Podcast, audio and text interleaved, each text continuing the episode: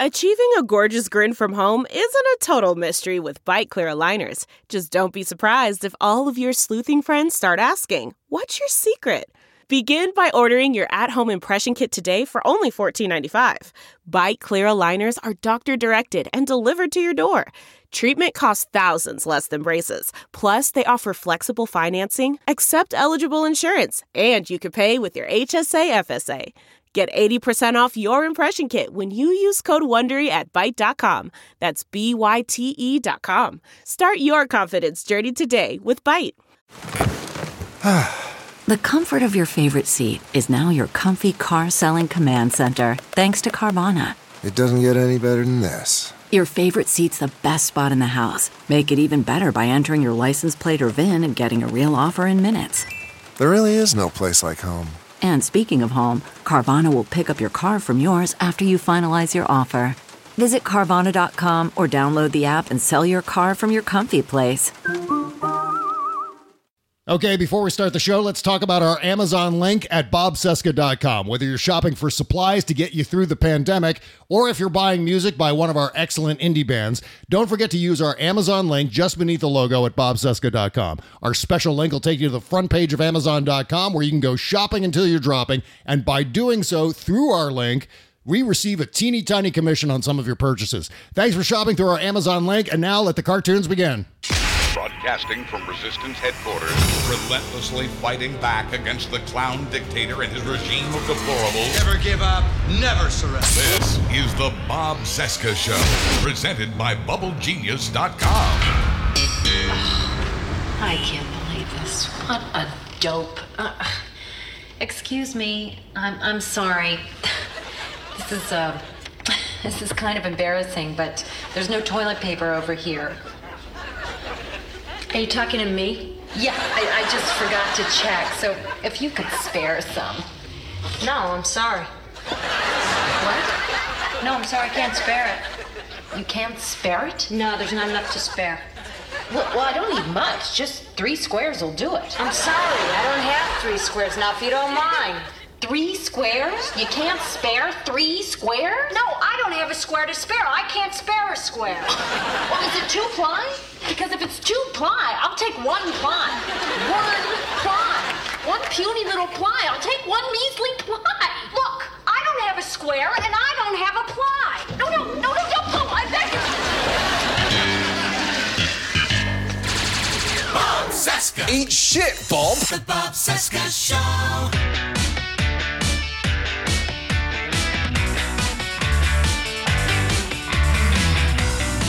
I have a feeling it's going to be one of those days because the power went out here temporarily and then everything gets discombobulated. So st- stand by for action. From our nation's capital, it is Thursday, April 9, 2020, and this is the Bob Cesca Show presented by BubbleGenius.com, the greatest soap ever. Hi, what's up? My name is Bob. Hello, Bob. Hi. Day 1176 of the Trump crisis, 209 days until the 2020 presidential election, and it's the Goth Ninja! David Ferguson. We call him T-Rex from the T-Rex Report podcast. Patreon.com slash the T-Rex Report. And Jody Hamilton from the From the Bunker podcast from dash the dash bunker.com. And also at sexyliberal.com. Okay. Hello. Hello, Goth Ninjas. Hi. Oh, hi. Hi. What's happening? Not Warn dead you. yet. I'm not dead yet. Yes, we're all still alive. I was mostly to- dead all day, but Uh, you know what? I, I- here's the thing. I finally went and did it. I cut my own hair. I oh, used, it's such a bad idea. Don't is. do it, people. uh, they sorry. just wait. I did it. I did it using a beard trimmer, and Woo! I got uh, it's bad, bad results. I should never have done that. I was momentarily like, like- oh, yeah, I can do it with a beard trimmer. I have a beard trimmer back when I used to have a beard. I still have it laying around, and, and so I plugged it in, charged it up. And I tried to cut my own hair, and oh God, it was it was a nightmare. It was a nightmare. now you look like JoJo the Monkey Boy. Yes, exactly. That's exactly right. I I feel like JoJo the Monkey Boy.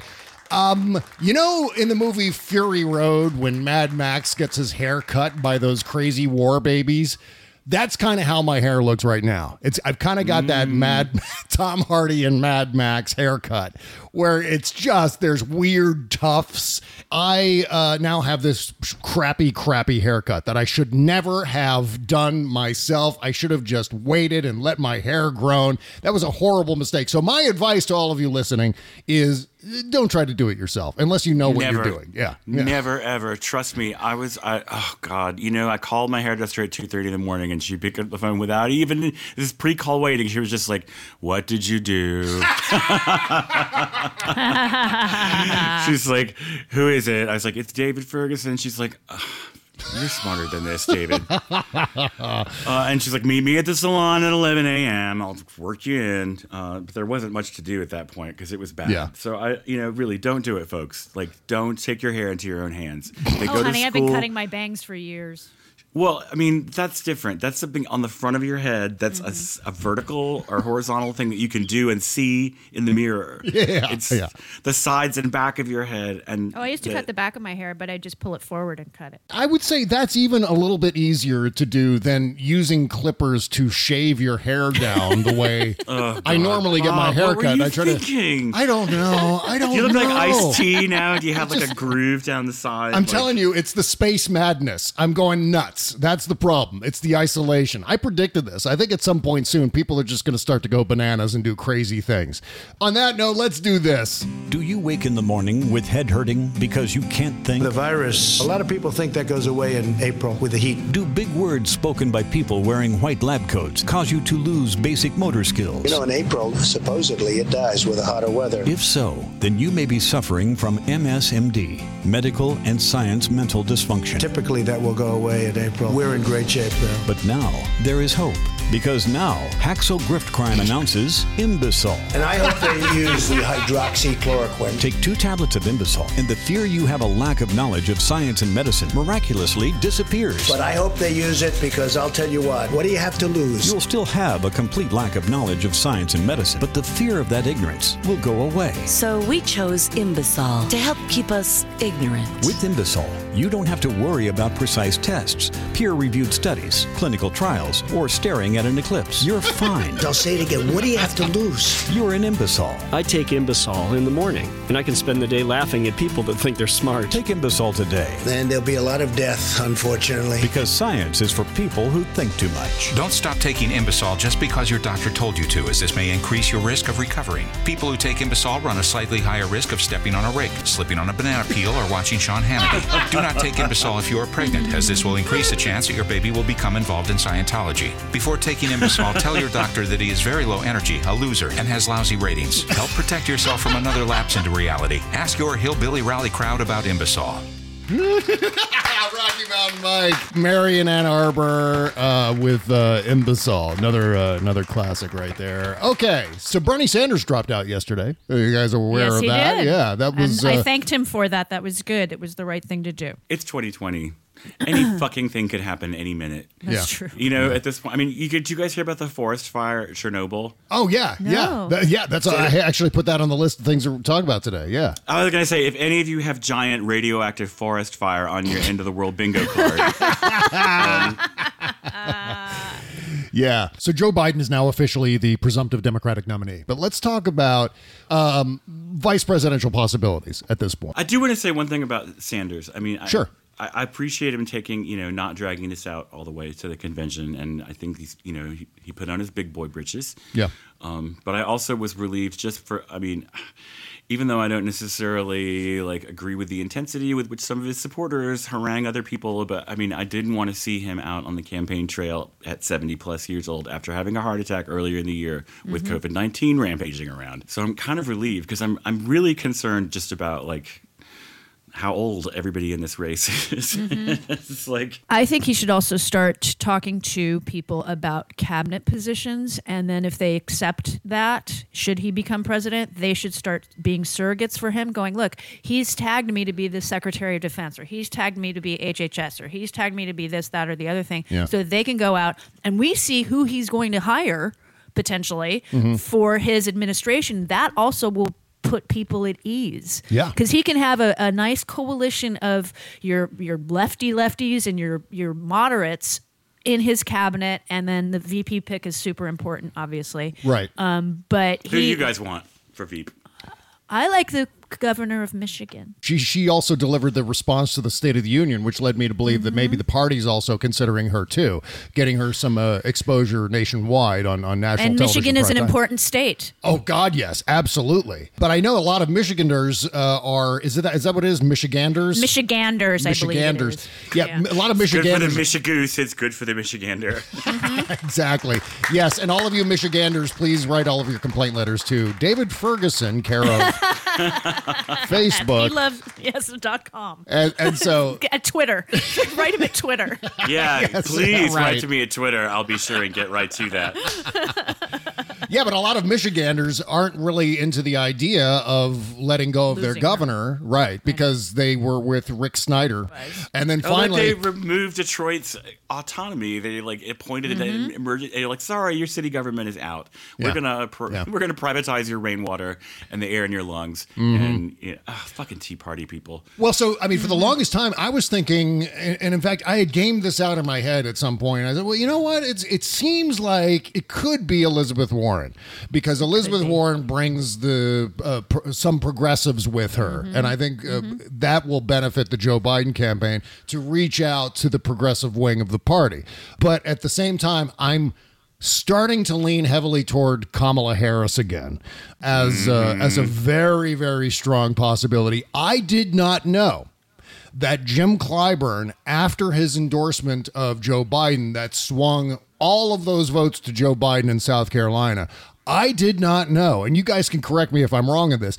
Jim Clyburn recommended to Joe Biden that he choose an African American woman as his vice presidential running mate in that same uh, series, that same news cycle of about 24 hours. And if that is actually the case, I think it's a pretty good shot that Joe Biden's going to choose an African American woman. I don't think I think he gonna- will. Yeah. Val Demings is a good choice. Yes. Um, uh, 'cause she was Hello. Stacey Abrams. Stacey Although Abrams. at this point, yeah. I'm not really like I don't necessarily as badly as Kemp is fucking this up. Yeah. and as much of an ass clown as he's proving to be, I think it's proving to the state of Georgia conclusively that we should not have let the Republican Secretary of State preside over the election for Right. governor that he's running Yeah. in. Mhm. I kind of, you know, I think if she ran again, Yeah. she could probably take it. Well, Probably Um, could. Aaron Blake at the uh, Washington Post put together a list of 11 possibilities. So let's run through some of these. And we've already discussed uh, Kamala Harris and Stacey Abrams, but and they're certainly both on the list. But at number 11, Aaron Blake suggests Susan Rice. Uh, he said that this may be the most outside the box name on the list, but she's got the resume. Uh, however, she is a gigantic lightning rod. Yeah, she's For- polarizing. yeah, for all of the wingnuts and the red hats who hate her because of, well, Obama. Something, something, something, Obama, something, Benghazi. And at number 10, uh, Michelle Lujan Grisham. She's the uh, governor of New Mexico. That she may be another interesting outside the box option. And think about it this way very often, someone will get uh, nominated to be vice president who isn't necessarily a name brand, who isn't necessarily a household name that we're all talking about. I mean, who could have possibly predicted Tim Kaine No four, four years ago? So, yeah, maybe someone uh, who we're not talking about at all, but who is checking all the boxes. So, of course, at number nine, Stacey Abrams is on the list here too, uh, for for good reason. Number eight, another one on my list. I would put her in the top three. Tammy Duckworth. I who is- love her. She's a great. That's a great choice. I Yes. think. Boy, she knows how to play the the media game. the- Oh, yeah. the Yeah. back and forth with people because they will, Mhm.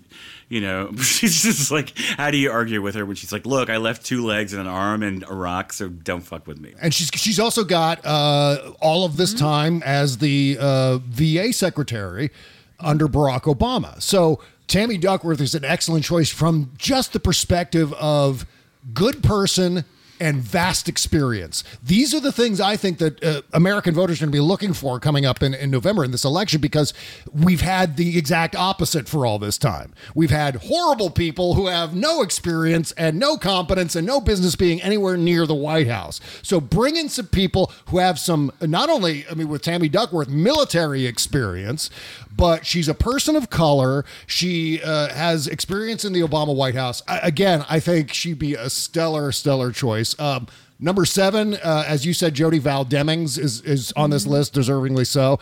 Val Demings would be a huge troll to Donald Trump. I love the idea of Val Demings for many reasons. Primarily, though, because she was one of the managers in the impeachment. Val Demings as a vice presidential running mate will crawl right up Trump's ass, and he will mm-hmm. hate that, hate it, hate it, hate it every second of it. But of course, and that she's will got also that amazing like police chief thing. about Yeah, her. yeah. You just like she somehow speaks with the authority of the angels. Like I don't know what it is exactly, but like when she opens her mouth, I'm just like, yes, ma'am. Right, away, right. ma'am. You know, like, Mhm. Well, then also at number six, uh, Catherine Cortez Masto. Uh, she was elected to the Senate in 2016 and served as uh, Nevada's Attorney General for two terms. Nevada isn't necessarily uh, a contested state anymore. I think it's always possible for the Republicans to take back Nevada, but it's pretty blue at this point. So, but the other thing is, I don't know that geography really even matters anymore which is why Kamala Harris to me seems like still a viable choice, even though she represents a state that the Democrats will easily carry. Because now, isn't it more about uh, personality and experience and brand and and so forth? Identity is also a big Sort deal. of. Yeah, yeah. I mean, if people, uh, the Californians, I mean, Californians are incredibly useful. Actually, I've found in discussions with people when you're like, I like Kamala Harris, and they're idiots and assholes, and they're like, she's a cop. I hate cops. I could never vote for a cop. And California people can turn around and be like, well, you know, as a matter of fact, she actually got rid of the whole trans panic defense in murders in California and just Mhm. made, you know, is a strong victims' rights advocate. And She is. I just, I she did and- her I- job as AG, and that's all that Yeah, that, that yeah. mattered. You know, I- she didn't do enough she's- of it. Actually, she should have gone after Mnuchin, and she didn't, and um, probably because she didn't have enough evidence. Yeah. But uh, uh, she's she was a really good AG for us. I would like her to be AG too. Yeah, A absolutely. Supreme Court Justice.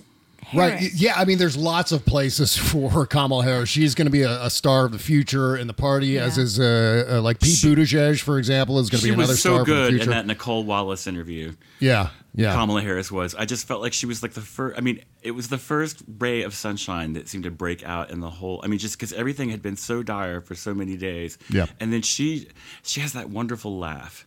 Mhm. It's so She infectious. does. Yeah, And yeah. she admitted to watching Tiger King, and it was just like, and she was like, reach out to people, and that's when I got a big lump in my throat. Yeah. You know, because she was just like, social distancing is does not have to be emotional distancing. I think also Joe Biden needs a badass on the ticket. Yeah. Someone This is what I was just about to say. I wrote good cop, bad cop in my notes because Oh yeah, yeah. Exactly. Stacey Abrams is like, I mean, there's something about her that you just love her. It's the same with like Bill Mhm. Clinton. She just inspires, she exists in this nexus of like personality and demeanor that just makes you just like, I just love her. Yeah, again, You it's like like Obama. But had that Biden has great the same balance, heart. yeah. Mhm. He has that same thing, but so I kind of feel like the two of them on the ticket together might just be too lovey and squishy. like, um, Interesting, yeah. Like, I think that like there needs to be somebody a little bit steely on there, like Kamala Harris Yes. or like Val Demings, Right. because you know, you, but Biden's got the love thing covered. He, You know, Mhm. when he turns on that warm "I hear you, Uncle Joe" thing. Um, there's nobody better. Right, right. But um, so, like someone who's got more of a prosecutorial badass demeanor, I think you're right, would be a really good foil for him. Well, here at number five, Tammy Baldwin from Wisconsin, and she's been there since 2012. Uh, again, battleground state. Uh, she could put that. Uh, if, if that is an actual thing, and it's important to win Wisconsin, obviously, if she's going to bring Wisconsin, then fine. I just still.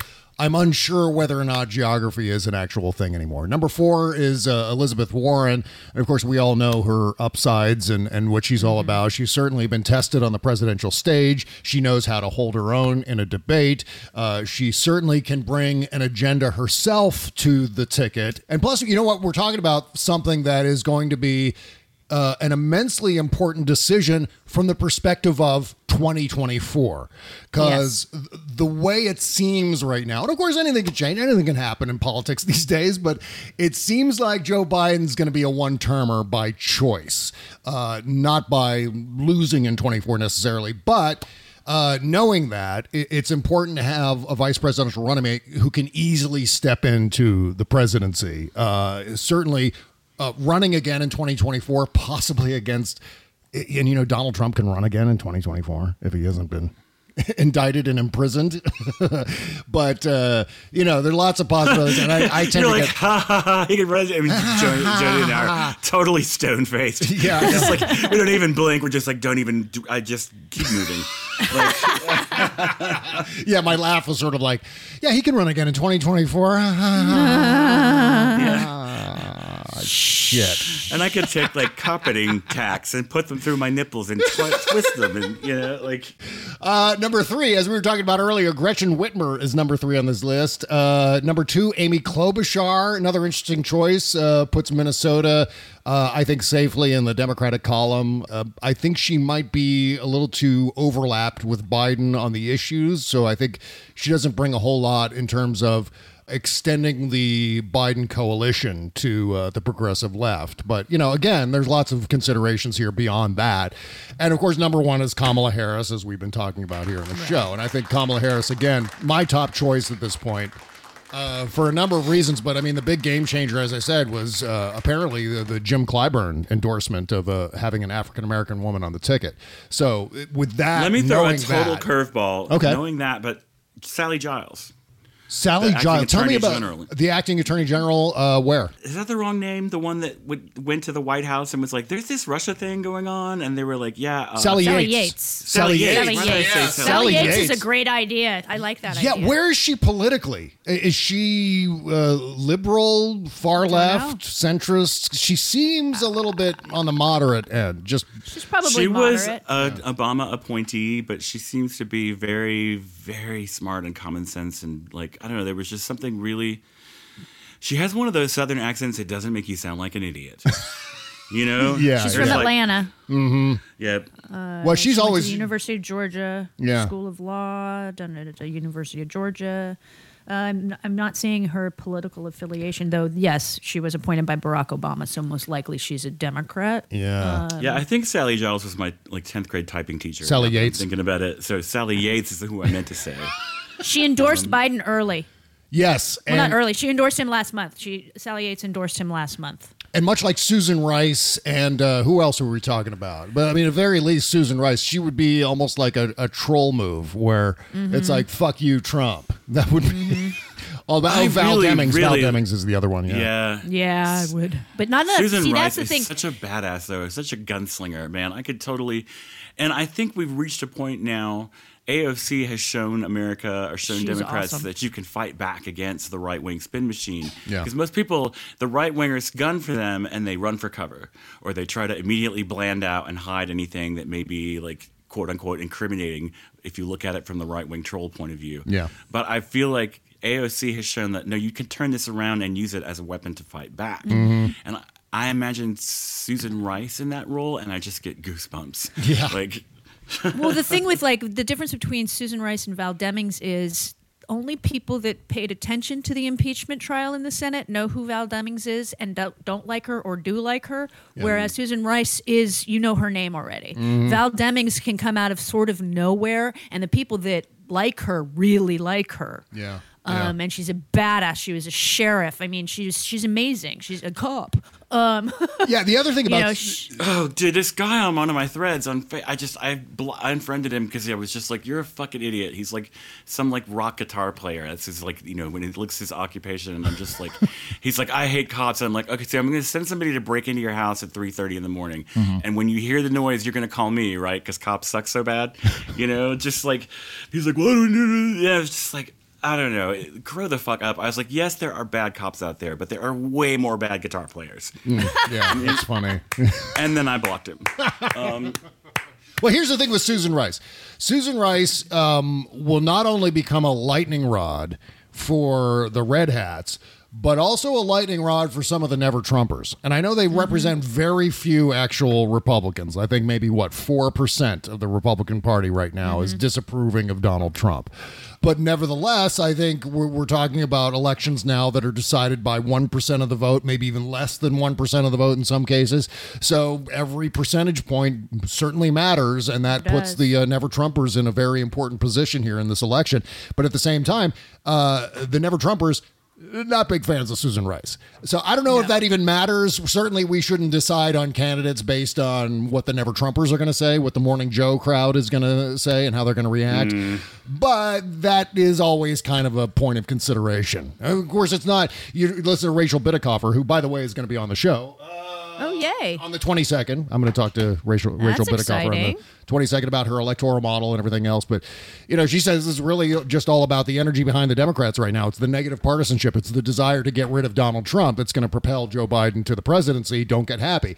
And so it may not even matter um, who the vice president is, but it's certainly going to help. Democratic energy, Democratic enthusiasm, and certainly pushing back against the Trump machine. I think part of it, uh, David, I think you nailed it as far as the good cop, bad cop aspect of all of this. That's going to be an important thing because Joe Biden is his whole thing has got to be good guy Joe Biden. He's got to maintain good guy Joe Biden until uh, at least November 3rd. And knowing that, though, at the same time, he also has to have someone who is going to uh, not only throw some red meat, but uh, counterattack uh, all of these, you know, the red hats who are going to go bananas between now and, and the election. By the way, speaking of the election, I want to talk about mail in voting and Donald Trump here in just one second. But uh, before we dig into all of that, I want to tell you, I interviewed one of my favorite people in the world yesterday. Uh, Michael McDermott is a uh, musician. He's been around for uh, about 30 years. I think he signed his first record contract in 1991. Uh, he's got an incredible repertoire of albums and just one of the greatest uh, uh, American recording artists of our time. And I've, I've played a bunch of his music on the show over this past year or two since I started playing indie music. And so I had some requests uh, before we, you know, as we were setting up the uh, interview. And I said, can he play? I was asking his manager, I said, can he play some live songs on the show? Can we do this? And of course, the answer was yes. So Michael McDermott performed three songs live on yesterday's interview show. And it was incredible. And so, what I want to do is share two of those three songs here today. So, we're going to play a full length song coming out of this commercial rather than just playing a clip. And it's probably going to make everybody cry, especially you, Okay. David. Yeah, I'm gonna So go don't like listen, out in the yard and smoke some crack or something. I, mean, I just Well, the, the first song that we're going to play is called uh, Shadow in the Window. It's from his Willow Springs album. Again, this is Michael McDermott. Uh, we're going to play that in a second, but we're going to play it in its entirety. It's a song written about uh, Michael's late father and um, this house that Michael moved into. He talked about it on the show yesterday. He, he and his wife and his daughter actually moved into the same house that he grew up in.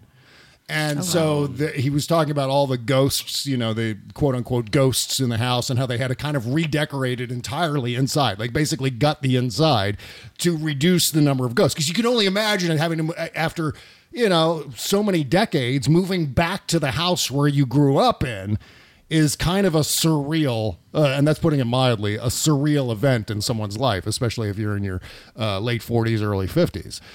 So, okay, with that all said, now is the time to help support independent media. That means this show, and you can do it for just a few dollars a month by subscribing to our bonus content on our Patreon page. Go to bobcescashow.com and pitch in with as little as $1 per month. But if you sign up for $5 or more, you're going to get all kinds of exclusive bonus content, including the postmortem show. That's what we record as soon as this show is over. Once the end credits are done, we just keep on talking. That's the postmortem show. And if you sign up for $10 a month, you're going to get the postmortem show and our Friday after party podcast, where Kimberly Johnson and I, right here in the refrigerator, talk about politics, pop culture, sexuality, and our personal lives. Plus, you'll join one of the fastest growing communities of podcast listeners around. That's bobcescashow.com or just click the all caps Patreon link beneath the logo at bobcesca.com. Thank you. The Bob Cesca Show.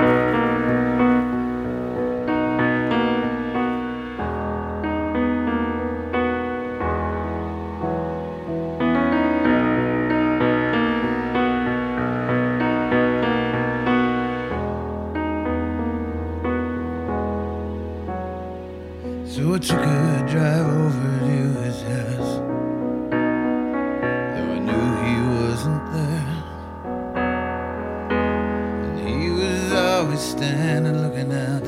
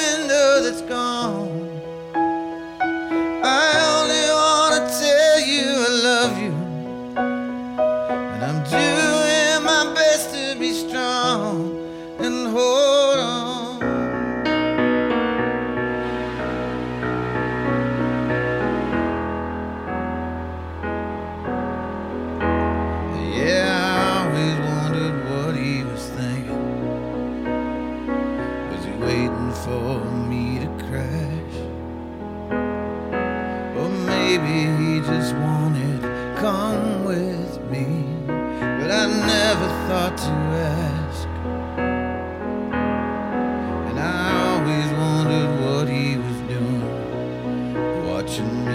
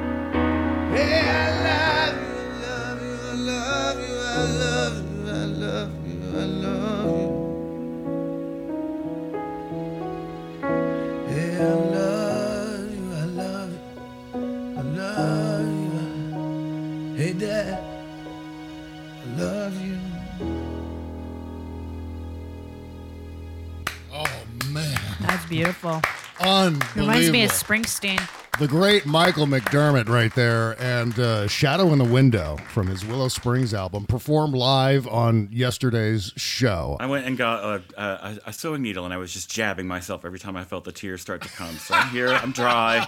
Um, I got to dedicate that to everyone who can't be with their parents uh, right now, and and all the people uh, we've certainly lost throughout this uh, unprecedented disaster here. So uh, I, I hope you all appreciated that. It's not often that we get super serious here on a comedy show, where often the sounds are this and fart you know, fart jokes, and we're the fart joke politics show, and and so but every once in a while we have to uh, I think break it down and and. Uh, Pay tribute to some of the people that uh, that can't be here, can't be uh, joining us here in the show. So okay, I'm dry. Let's go. Like Jesus Christ, you're just you're, you're like you're like come on tears, come on. You're, you're like coaxing them out of my tear ducts like little yeah. It's just like no, I'm fine. I'm also, I uh, you have to go and you have to support our independent recording artists. Uh, Michael McDermott, right there. Um, one of his stories that he told on yesterday's show is his very first album. He got this huge record deal. He was heralded as as the next big singer songwriter uh, uh, when the album was coming out, and when it finally did, guess what dropped the following week? Nirvana's Nevermind. And so Uh, Nirvana killed a lot of bands. yes, the whole world became about grunge at that point. So you know, we uh, Michael and I spoke yesterday about. Uh, just the crazy timing of the recording industry. And uh, I, I mentioned Big Star, one of the stories about the great 70s band Big Star, an incredibly talented uh, group of musicians and songwriters who just couldn't catch a break with their timing. Uh, some of the most influential songs, influential albums, I think, that especially their first two albums. And yet the timing kept them from becoming the household names they should have been. And I can't help but to think, and this is the other thing that gets me choked up. There are so many stories, Yeah. Bob. I mean, so many of my friends, incredibly talented people, who just didn't quite hit the zeitgeist at the time that it Mhm. shifted. Yep. And it just My sister's band. Yeah. Oh my Yeah. God, yes. I mean, your sister. Holy shit, should have been performing on the Grammys uh, during the Oscars. Uh, one of the most beautiful voices I have ever, ever heard in my entire life. And again, it, it chokes me up because I feel like there is so much wonderful talent out there. Michael McDermott, certainly Kerry Hamilton, um, who just me, David, David, David Ferguson. the thing Yes. is, you know, we got really close in my band, the Go Figures, back in Mhm. the early '90s. I mean, we were talking, you know, having dinner with Sony. Yeah. Uh, not realizing that they'd bill you for it later when they did sign you, but uh, everything has to line up. You get signed to a record label, and that's just the beginning of the battle. Mhm, yeah. Because Absolutely. You have to convince everyone in the promotions department to, you know, push you to radio, and then the radio people have to like you, and it just is this whole chain of like ass kissing and glad handing and. Um, yeah. And it's just like it only takes a couple people along the way to be like, I don't really like this band. I don't feel it. Right. And then everything that you've poured into your album, all of the work, all of the touring, all of the passion, all of the blood and sweat and tears is just like for nothing. Yep. Bad timing was such a big chunk of yesterday's show. And I, so I told him the story about how I was commissioned to do an album cover for Yes, which was still one of my all time favorite cool. bands. I mean, a top five favorite band for me, maybe if not my all time favorite band or second all time favorite band. So I got this opportunity to do one of their album covers, which is a big fucking deal. I mean, I'm I was daunted because I was replacing Roger Dean, who was doing all their album covers or most of them. And so it was intimidating, but I still yeah. I still got to do it, and it was a gig of a lifetime. And then I did it, and I was okay with the results. I wasn't thrilled with what turned out, but the album is fantastic. Here's the bad timing aspect of it. You know when the album was set to be released? You know the release date for the Yes Magnification album? September 9/11? September 11, 2001. There was Are like you a, there's a whole Yes. no. That was that that Tuesday is the first big fall like back to school Tuesday, and it's typically like every year a big record company release Yeah. day. Gar- Yeah. Garbage's album came out that day. Right. Uh, uh, what's that Mariah Carey vehicle that was a f- total flop. Oh, the G- film Glitter? Glitter, yeah. That was released on 9/11 along with the soundtrack. I mean, there was a, it, you know, it used to be that record companies now they do it on Fridays, but Tuesday used to be the big day of the week that everybody would release their new records. And that particular Tuesday, so many new releases were lined up for the fall, and it just was like terrible timing. hmm Bad, bad timing. Yeah, I mean the worst possible timing ever. Let's talk about um, coronavirus because, yeah, why not? So it turns out the, the majority of the New York City cases are of European origin. Yes, Trump, Trump keeps banging on about how I closed China, I closed China, I did, I closed the country to China, I did, and it's just like, well, you know what, you didn't because you like your classy white Norwegian travelers. Yeah, you know, exactly. and uh, but it's just like Well, that's see, that, where they. that's going to become the hinge and, uh, that uh, Trump swings his whole like dick around when it comes to his response to the coronavirus. It's all about Oh, China, don't China, talk China, about his China. actual penis. Yeah, sorry. It's so small you can't see it, David. It's not. You can't even visualize it. It's so tinna tanna itty bitty. It is really teeny tiny. But here's the thing: uh, what he should have been doing uh, was preparing equipment, preparing how we were going to handle all of this, going back to November. Which is the first time that the intelligence community warned Trump mm-hmm. of the coronavirus. And then,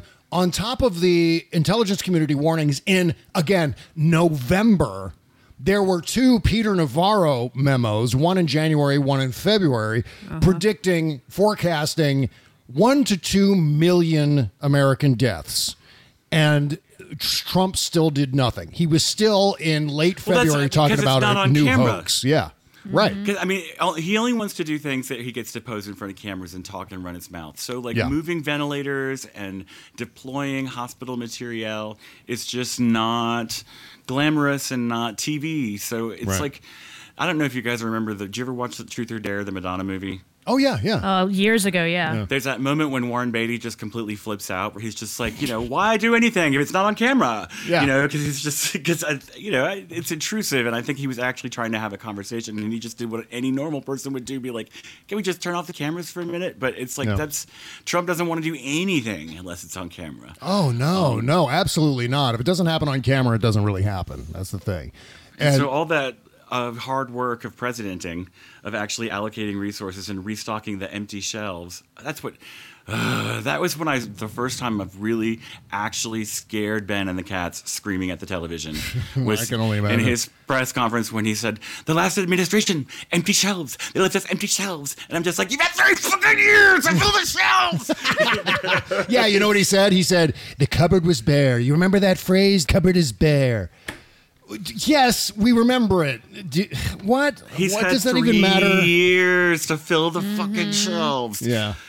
Uh, just, I know. uh, I, three years. I mean, that's the thing. He wants his stupid, naive fucking red hats to believe all of this bullshit. Like, he couldn't have prepared in the three years that he had been president up to that point.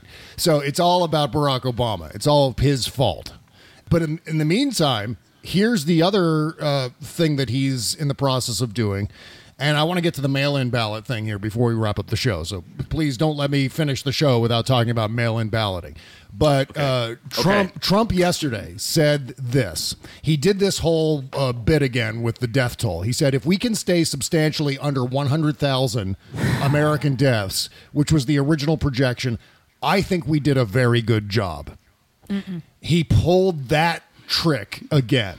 It's uh, according to the NCOV 2019 website, which is sometimes ahead of Johns Hopkins, sometimes behind, so they're about the same. Yeah. According to them, as of right now, we have 16,114 deaths in the United States. 26,589 have recovered so far. Yeah. Um, so it's ridiculous. 4,000 more than um, the death toll from Barack H1H1, H1N1, right? Yep. In uh, Oh, yeah. 2009. Yeah. How many SARS and MRSA victims did we have? Very little, and those were airborne coronaviruses. That's right. And the other thing with the H1N1 outbreak in 2009 was Mm-hmm. the death toll of 12,000, give or take, was Mm-hmm. over the the span of a year, I think. It was either a six months or a, a year long span. To, what was a year at least till we had a vaccine? Right, right. And so compare that to the deaths due to COVID 19 Right. over 60 days. So we're now 4,000 deaths beyond the death toll from H1N1, but Donald Trump will never mention that. All he'll do is whenever he mentions H1N1, he's going to take a stab at Joe Biden because Joe Biden mm-hmm. once said N1H1. Like I just said, you know what I just said? And I'm perfectly lucid. I'm not even 50 years old yet. And I said H1H1. That's what I just called it. Mm-hmm. And heaven forbid Joe Biden say N1H1.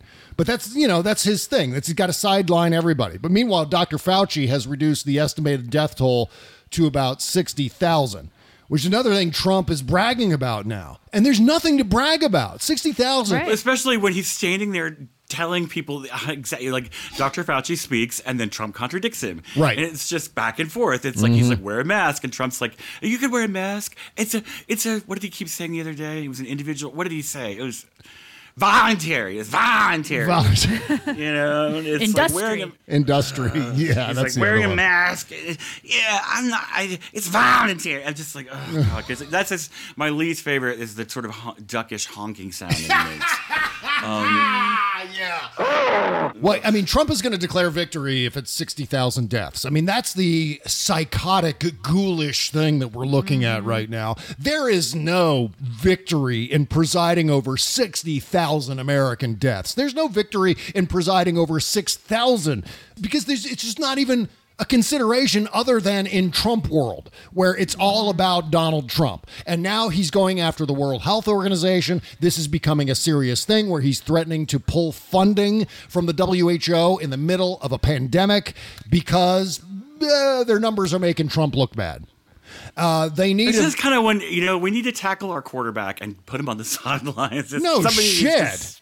Somebody needs to step in. And Where are the fucking grown-ups in the room? It's just Yeah. like, do you understand? He is directly contributing to further and greater numbers of dead. Yep. Yep. And he's like, Iran has applied to, I think, the uh, God, I can't even remember now if it's like the the World Monetary Fund or, but they're you know asking for a couple billion dollars, not a huge amount really, Mhm. uh, compared to some of the money that we suck up. But Yeah. uh, you know, they just to help bury the dead, you know, and and and try to contain the raging outbreak they've got going, and and Trump's trying to block it.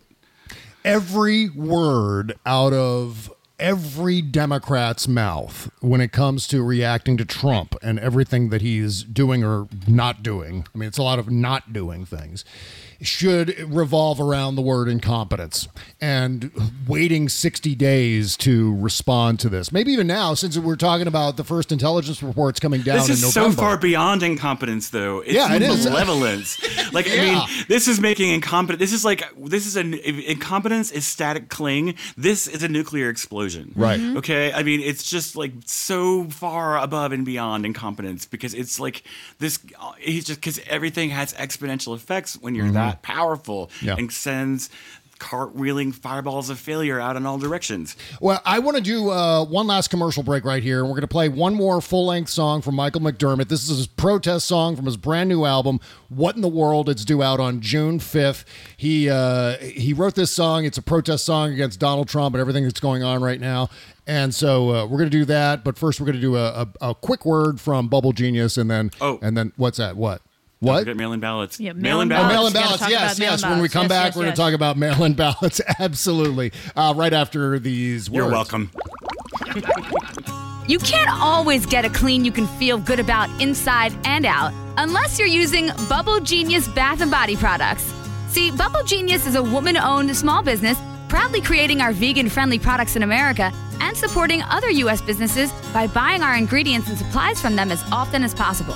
Plus, you'll be hard pressed to find packaging as recyclable as ours. Visit bubblegenius.com and check out our cause related items too, like our global warming soap and a lot more. We donate our proceeds for those items to worthy causes, like organizations combating climate change and mountaintop removal mining. Good stuff like that. We also send our products to the troops overseas through our Buy a Soldier a Shower campaign. Because the least we can do is keep them smiling and smelling great, right? So visit bubblegenius.com and feel good and clean. Bubble Genius, doing our part to make the world a better place, one bathtub at a time. That's bubblegenius.com. Bob Cesca.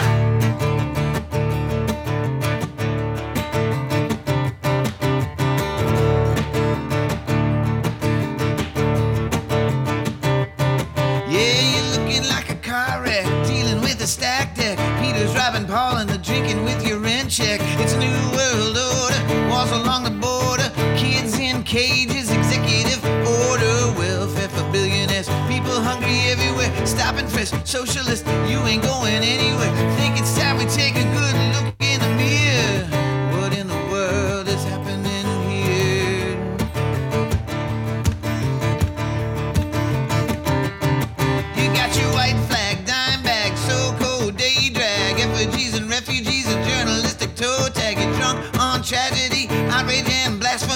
Dollar short, war report, the madness and the malady. Bullets in a black dress, everything is such a mess. It's kinda like white noise,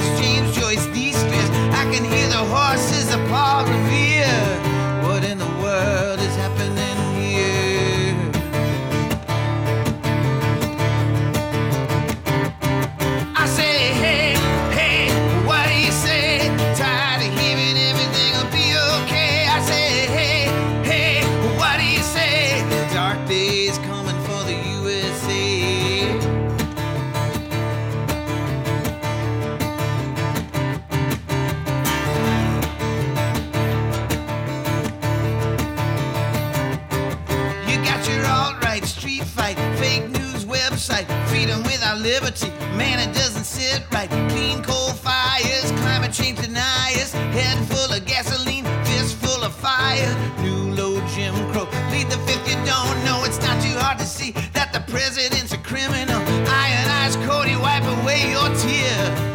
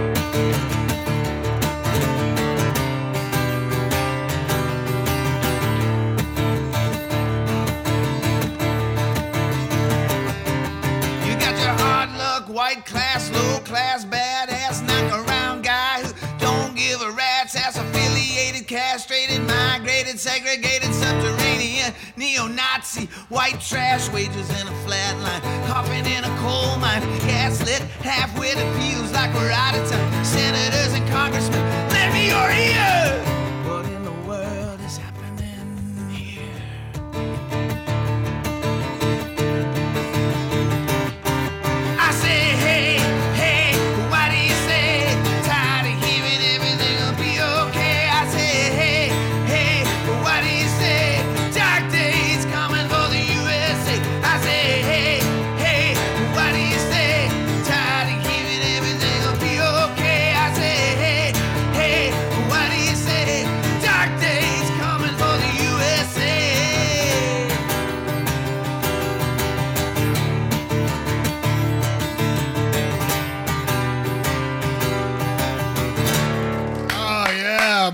McDermott. What in the world? that was Really, fucking really awesome. good lyrics. Yeah. Those are amazing lyrics. I was really expecting to not enjoy that nearly as much as I did. It was, when you said it was, ba- you know, because when a lot of times when people, I mean, you're going up against one of the greatest of all time when you're talking Yeah. about Bob Dylan. So Right. I was like, well, that's ambitious, but he nailed it. He oh, absolutely he did. nailed He's it. Very Bob Dylan, yeah. Yeah, yeah. Well, the studio version of that, that was the live version from my show yesterday, which still kind of blows me away. Uh, the studio version comes out, uh, album of the same name, What in the World, on June 5. Uh, link in the description for Michael McDermott to support all of his music. And we're going to do more of that. I'm going to bring in, uh, I'm already talking to Seth Adam. I'm going to have Seth Adam in to talk about politics and music and all kinds of fun things, but also to perform some songs too, and a whole lot more. I think that we're going to make this uh, sort of a regular thing to uh, mix throughout all of the interview shows. The test was successful, I, I think. Michael was just outstanding. Okay, so Trump's jihad against mail in voting. This is going to be important, an important part of his electoral strategy to try to get rid of mail in voting, uh, or at the very least, to try to demonize it to the point that if there is mail in voting on November 3rd, that he could use that as an excuse to contest the results or to at least claim some sort of mail in voting fraud that he will take to court to prevent the certification of the vote totals. That's the possibility. That's one. Well, then that's that's the entire state of Portland, the entire state of Washington, the entire Yeah. state of Utah. Is Portland a state now? I'm sorry, uh, Oregon. Sorry, brain fart. The entire hi hi everybody else in Oregon. Uh, the entire state of Oregon, Washington, and Utah. They Yeah. all that's all they do. right, right. And I Um, think, yeah. um, so he doesn't he want Utah's votes? Well, I- I, also think Florida, Florida is working on getting mail-in voting uh, set up, but I don't think they're going to be ready in time, or at least that's what they're saying now, uh, to at least do it wi- in a widespread way. Um, so there will be some in-person voting, certainly on November third, uh, irrespective of where we are with the virus. But at the same time, I I just I'm worried that this mail-in voting, uh, while being absolutely necessary will also become the catalyst for Donald Trump to pull some electoral shenanigans. Now, I don't know if he's going to be I- successful or not, but there, there's the possibility, right? I don't think I he don't will care. because he's, he's he's he votes by mail. Yes, right. And he was asked about that yesterday, and he said this. He said, uh, "I think mail-in voting is horrible. It's corrupt." And then a reporter, I forget who, said, "You voted by mail in Florida's election last month, didn't you?" And then Trump said, "Sure, I can vote by You mail." what you I you what uh, you Yeah. I- You could, you do, you, wi- you and watch- don't forget, the military tends to vote Republican, and mm-hmm. most of the people that aren't in the country that are in the military are voting by mail. So Yep. they're going to deny soldiers and sailors and airmen and and Marines the right to vote. I don't think so. That's not going to go No. over too well. Yeah. Well, he pulled this. And I was going to say, I don't care if I have to crawl over broken glass. I will cast a vote in November. Same here. Yeah, By yeah. God, even if I have to be in line like those people in Wisconsin, like risking, it would be worth it to get this man out of office to risk getting COVID nineteen to stand in line to vote. I don't. I mean, not encouraging people to, you know, please observe responsible social distancing. Mhm. But if it comes down to it, Yeah. I will crawl on my teeth if I have to to go vote against this man. With, I'm just with Wisconsin and Tuesday's vote in 2016. Their uh, primary turnout was like 66 percent, Uh-huh. and that's with no shenanigans and no pandemic. It was still over 50 percent on Tuesday, in Wow. spite of the weather, in spite of the pandemic, in spite of out of 180 polling stations, only five being open in Milwaukee. Oh man. People went out to vote because they were pissed. Yeah. Mm-hmm. Yeah. It should have been a lot lower. You'd think it would have been a lot lower than that. Um, but I'm I'm disgusted and proud of Wisconsinites for getting out and voting. And there will be an uptick in the people that die from this disease because they went out on Tuesday to vote. Right, right. That's an incredible number. More than 50% turnout. It was over fifty percent, which is not great shit. turnout normally, but for the for what they had to go through to do it, absolutely. I was looking at, at uh, their.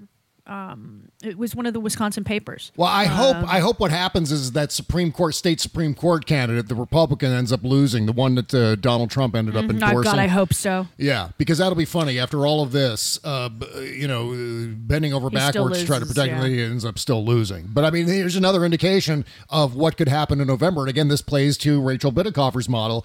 Just the absolute craving to get rid of Donald Trump. I think that that is so energizing people right now. And certainly there can be things that sidetrack all of that. But it seems like it's still alive. It seems like even though there has been this shock to the system with COVID 19, it still seems like that's not going to keep people's uh, enthusiasm level down for uh, you know getting rid of Donald Trump. So this is all positive news. Don't get happy, of course, is the rule. Don't get happy. But I but- will vote in a hazmat suit if I have to. Yeah. I will just And we all have time now to get that condom. stuff. Yeah. Yeah, Right. We have time. A- Amazon will eventually deliver it before November. exactly right. See, here's the thing. With, here's the thing with today's show. We've been having problems with our ISDN line. Um, we use a certain platform for our ISDN line. Well, it's been connecting us or disconnecting us randomly uh, during every single show. Uh, yesterday with Michael McDermott, disconnected twice. Thank God he- he- the songs weren't interrupted yesterday. Yeah. But on today's show, it's disconnected us twice. So I think that may be a thing now. Every show gets, yeah. But it, what it does is it puts us all off balance. So it's always fun to do a show where I'm just like, is it going to be interrupted? I don't know. I was like, ah, it's like watching Donald Trump talk during his Trump shows. You just feel Yeah, or- that, that unease, right? A drunk crossing an icy street. a monkey with a machine gun. It's kind of like that too. All right, Jody Hamilton's podcast is called From the Bunker. You can be found at uh, from-the-bunker.com. Also, every place you get your podcasts and at sexyliberal.com with all of the Sexy Liberal Podcast Network shows. Make sure to give five-star ratings and reviews for all of your favorite Sexy Liberal programs. And meanwhile, David Ferguson can be found at patreon.com slash the T-Rex Report. Do you have any new updates over there? Or is, what's going on on the T-Rex Report? David? I have got a con- I'm going to do a part two of my conversation with English or Irish David Ferguson, the comedian. And Oh, I'm yeah, also yeah. trying to get uh, Monica McLemore back, the, the nursing, the doctor of nursing who talks about racial disparities and outcomes, uh, because I wanted to talk about the racial component now to uh, who's dying of COVID. I see. Uh, yeah, so Yeah, that's going to be a really uh, fun, laugh-a-minute show. Farts. Like- it'll be falling down. There'll be banana peels everywhere. It'll be hilarious. All right. Well, we're going to, as I said, we're going to talk about some polling numbers that'll make you happy, even though you shouldn't get happy. Uh, but these, this is all mostly good news for uh, Democrats, mostly good news for freedom loving people all across the country, as opposed to, you know, the people who love autocracy, who want to change the government into some sort of weird oligarchy autocracy uh, with Donald Trump at the top. That's what they're asking for. That's what the But those stake- are the same people who are. believe that germs listen to You know, it just disconnected. The thing just disconnected in the middle of the, uh, the the end theme now, so I lost David and Jody. I'm rebooting it as the show wraps up. We'll see if they ever come back. All right, have a good weekend, folks. After party on Friday with Kimberly Johnson on our Patreon page. Don't miss it. Take care. Have a great weekend. Take care of yourselves. We'll see you on Tuesday. Bye bye.